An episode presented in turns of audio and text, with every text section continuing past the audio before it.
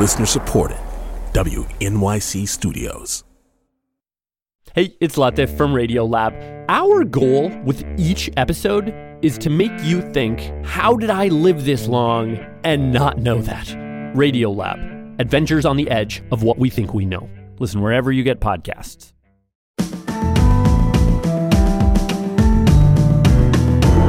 From WNYC Studios, I'm Brian Lehrer. This is my daily politics podcast. It's Thursday, March 2nd. So maybe you heard about the big bipartisan thing the House of Representatives managed to do this week hold a primetime hearing about the rising threat that both Democrats and Republicans see coming from China. Maybe you didn't hear that one of the members of this newly formed House Select Committee on Strategic Competition between the U.S. and China, as it's called, Congressman Richie Torres. Congressman Torres joins us now to talk about that and other issues. Always good to have you, Congressman Torres. Welcome back to WNYC.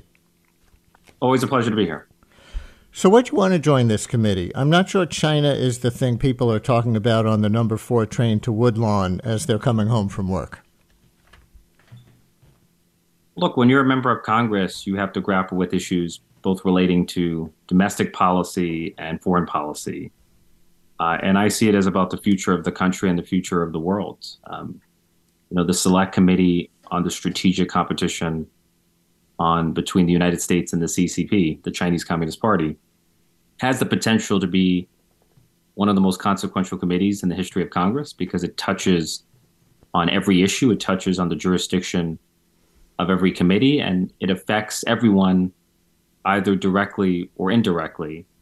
Uh, and the United States has reason to be concerned about the behavior of the CCP. Uh, the CCP has perpetrated genocide against Uyghur Muslims, detaining more than a million Muslims in concentration camps. It has subjected its own people to a mass surveillance state, the likes of which not even George Orwell himself could have imagined. It is exhibiting the same kind of aggression toward Taiwan that Russia has shown toward Ukraine before the invasion. And the use of China as the global factory floor has led to the devastation of American manufacturing here in the United States, the widespread joblessness. Uh, so there are economic and diplomatic and military and political issues that have real consequences for the United States on the jobless uh, front, the factory floor front, as you called it, I see that the top Democrat on the committee, Congressman Raja Krishnamoorthi from Illinois, um, was emphasizing. Uh, sorry, was emphasizing government spending on our own workforce as a response to China's economic competition. The Republican chairman, Mike Gallagher, is more into things like sending more weapons to Taiwan. Where are you on that scale? Uh, I agree with the ranking member that ultimately the competition with the CCP is about America investing in itself, investing in our own workforce, investing in our own infrastructure, investing in research and development and innovation. It's about building partnerships and alliances abroad. Um, that will determine whether the United States remains the leader of the free world. And President Biden has often spoken about a power struggle between democracy and autocracy. And the competition between the United States and the CCP is part of the broader power struggle between democracy and autocracy.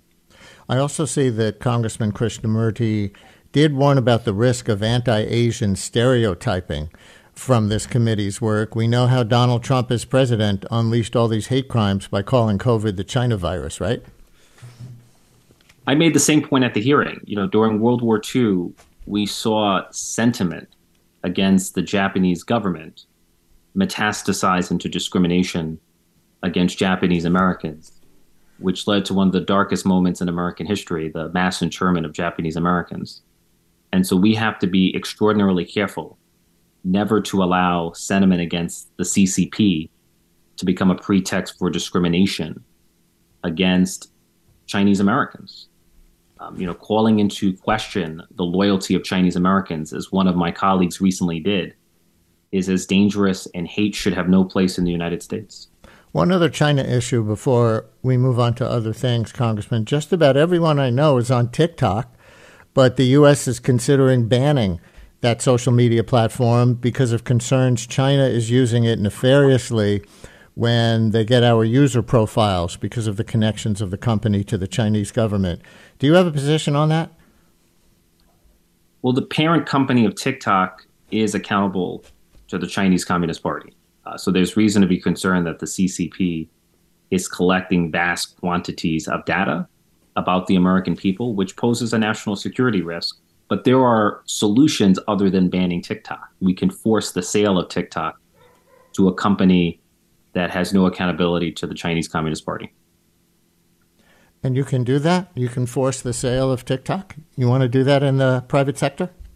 Look, there would be litigation, but uh, there, there are national security reasons to do it. Um, you, you, cannot allow a foreign adversary to collect massive amounts of private data about your own citizens. Um, um, that, that strikes me as a national security risk, and I'm not alone in feeling that way. Congressman Richie Torres from the Bronx, our guest here on WNYC. Moving on to other issues, you've been an opponent of reducing funding for the NYPD, but the city, as I'm sure you saw, just agreed to pay more than $20,000 in damages per person to around 300 people who were beaten or pepper sprayed or wrongly arrested during the racial justice protest in Mott Haven in your district in 2020. Meanwhile, housing and mental health services, which also prevent crime, are woefully underfunded, I think you would say. So, does the NYPD continue to deserve the full faith and credit of the New York City taxpayer? Well, let me be clear. I'm not. I am not opposed to diverting funds to social services and mental health services. Right? There was a particular proposal for cutting the police budget in half in the span of one year, which I thought would be irresponsible. But but we have to rein in the budget of the NYPD and invest more heavily in social services and in youth programming and in youth employment. Um, I have no objections to that at all. I'm completely supportive. Oh, so is that a new position for you? And would you uh, support the uh, the remaining members of the Progressive Caucus on City Council, where you used to serve, in uh, their desire to cut the NYPD's budget in this current uh, New York City budget being debated? Well, it depends on the dollar amount. But if the when I was in the council, there were people who were advocating for a billion dollar cut, which I thought was excessive. Uh, so it's one thing to rein in the growth of the police budget and ensure that sufficient resources goes towards social services. It's something else to just pluck a number out of thin air, like a billion dollars or 50% of the budget, and cut it in half. That strikes me as irresponsible. I see you also commented on the Supreme Court student loan relief program hearing this week, you tweeted Will the Supreme Court do the bidding of extreme MAGA Republicans and sabotage debt relief for tens of millions of Americans drowning in nearly $2 trillion of student debt? So let me ask you to make it really concrete for our listeners. How do you see that affecting your constituents in the Bronx? Well, there are more than 40 million Americans who owe, almost 40, uh, almost $2 trillion in, in student debt uh, the Bronx, in particular, has the highest rates of student debt delinquency and default in New York City. Uh, you know, I represent many students who have the worst of both worlds, who have debt without an actual college degree, and who have been victims of the high cost of higher education. Um, and so it will have real implications. President Biden's plan would have given up to $20,000 in student debt relief uh, to to the lowest income families, families from places like the Bronx, and the Supreme Court is in danger of striking down that plan, uh, which would address the student debt crisis in America. And unlike Donald Trump, who could easily escape his debt with Chapter 11 bankruptcy, uh, student debt is inescapable. Uh, it's a it's a ghost that haunts you for the rest of your life, uh, and it's well known that some of the most important decisions that we make in our lives the decision to open a business, the decision to marry, the decision to form a family all of these decisions are delayed and distorted by the overhang of student debt. Uh, so it will have real consequences, not only for the Bronx, but across the country. And I worry about what the Supreme Court will do. Republicans argue the debt bomb in that package, in the student relief uh, debt relief package, is what it will do to the federal deficit. It's a $400 billion outlay. They say it will fuel the growing debt and fuel inflation too, with another big infusion of federal money into the economy by not requiring these repayments. What's your response to that? The cost of President Biden's plan is 400 billion over the course of 30 years. 30 years. So by way of comparison, uh, the Trump tax plan will cost the United States $2 trillion over the course of 10 years versus the Biden student relief plan, which will only cost 400 billion over the course of 30 years. 30 years, which is about 13 billion a year. It's a manageable dollar amount. Interesting comparison indeed.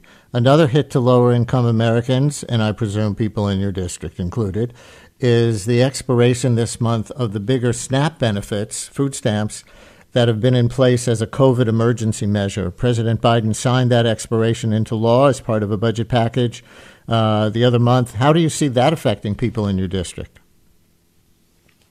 The loss of food, food assistance is devastating. Uh, it, it's it's devastating. The you know during the pandemic, um, Americans received enhanced food assistance under the SNAP program, the Supplemental Nutritional Assistance Program, and the enhancement expired as of March. Uh, so more than 30 million Americans are going to lose a substantial share of their food assistance.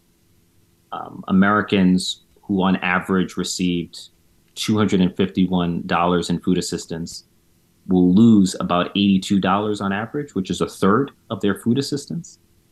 And in the most extreme cases, uh, there are SNAP recipients who will go from receiving $281 a month to $23 a month. Now, $23 a month is less than a dollar a day. How does that happen, that big a reduction? Was that much of it from the emergency COVID era program? So the amount that you receive under under normal circumstances, the amount that you receive in SNAP depends on your income. Right? There's a minimum benefit, which could be as low as twenty three dollars, and then there's a maximum benefit, which could be as high as two hundred eighty one dollars. And there and during the pandemic, Congress passed a law that allowed all SNAP recipients to receive the maximum benefit, regardless of income. Right? That law has now expired.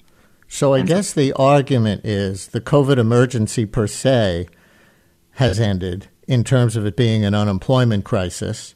So do you push back against that? Well, COVID as a public health emergency has been declared over or is going to be declared over but the economic impact of COVID lingers on. The poverty, the food insecurity, the hunger, the, the overall legacy of COVID continues to haunt communities like mine. Last thing, I see you've been commenting on some of the recent January 6 developments. I see you were on TV for this, and you also tweeted Kevin McCarthy releasing January 6 footage to a January 6 denier like Tucker Carlson is as absurd as appointing Marjorie Taylor Greene to the Homeland Security Committee. Wait, did they appoint Marjorie Taylor Greene to the Homeland Security Committee? Uh, yes, and I'm no longer on the Homeland Security Committee. So did you get kicked off? Uh, Democrats lost seats, and, and I was appointed to the new Select Committee instead. So there's a story for our New York audience. Marjorie Taylor Greene is on the Homeland Security Committee now, and Richie Torres is not. But what did Speaker McCarthy do regarding Tucker Carlson? Well, I want to be clear. I have no objections to releasing the January 6 footage as long as it's done so in a manner in keeping with security. You know, January 6 was my third day on the job, and I remember vividly the Capitol Police bringing members like me to a secure location. And I would have concern about the release of footage that reveals secret locations in the United States Capitol. That strikes me as a national security risk. But even more disturbing, you know, Kevin McCarthy chose to release the footage exclusively to Tucker Carlson, who has been the leading January 6 denier, denier in the country. You know, the, the notion of having a January 6 denier investigate January 6 is an absurdity. Um, you know, Kevin McCarthy is making a mockery of Congress as an institution, and he's putting at risk the security of the Capitol. And you wrote on Twitter, even Ted Cruz denounced January 6th as domestic terrorism, only to reverse himself under orders from Tucker Carlson. What do you mean under orders from Tucker Carlson? Well, in the immediate aftermath of January 6th, uh, Ted Cruz rightly denounced uh, the January 6th as an act of domestic terrorism. Uh, and then he had to reverse himself when he was being interviewed by Tucker Carlson. Tucker Carlson denies that January 6th was an actual insurrection. Uh, and so I see Tucker Carlson as the most, as the most poisonous figure on the right. Uh, the damage he's done to our country cannot be overstated. Congressman Richie Torres from the Bronx. Always an interesting conversation when you come on, Congressman. Thanks for coming through, uh, for talking through so many issues with us. We really appreciate it. Of course. Take care.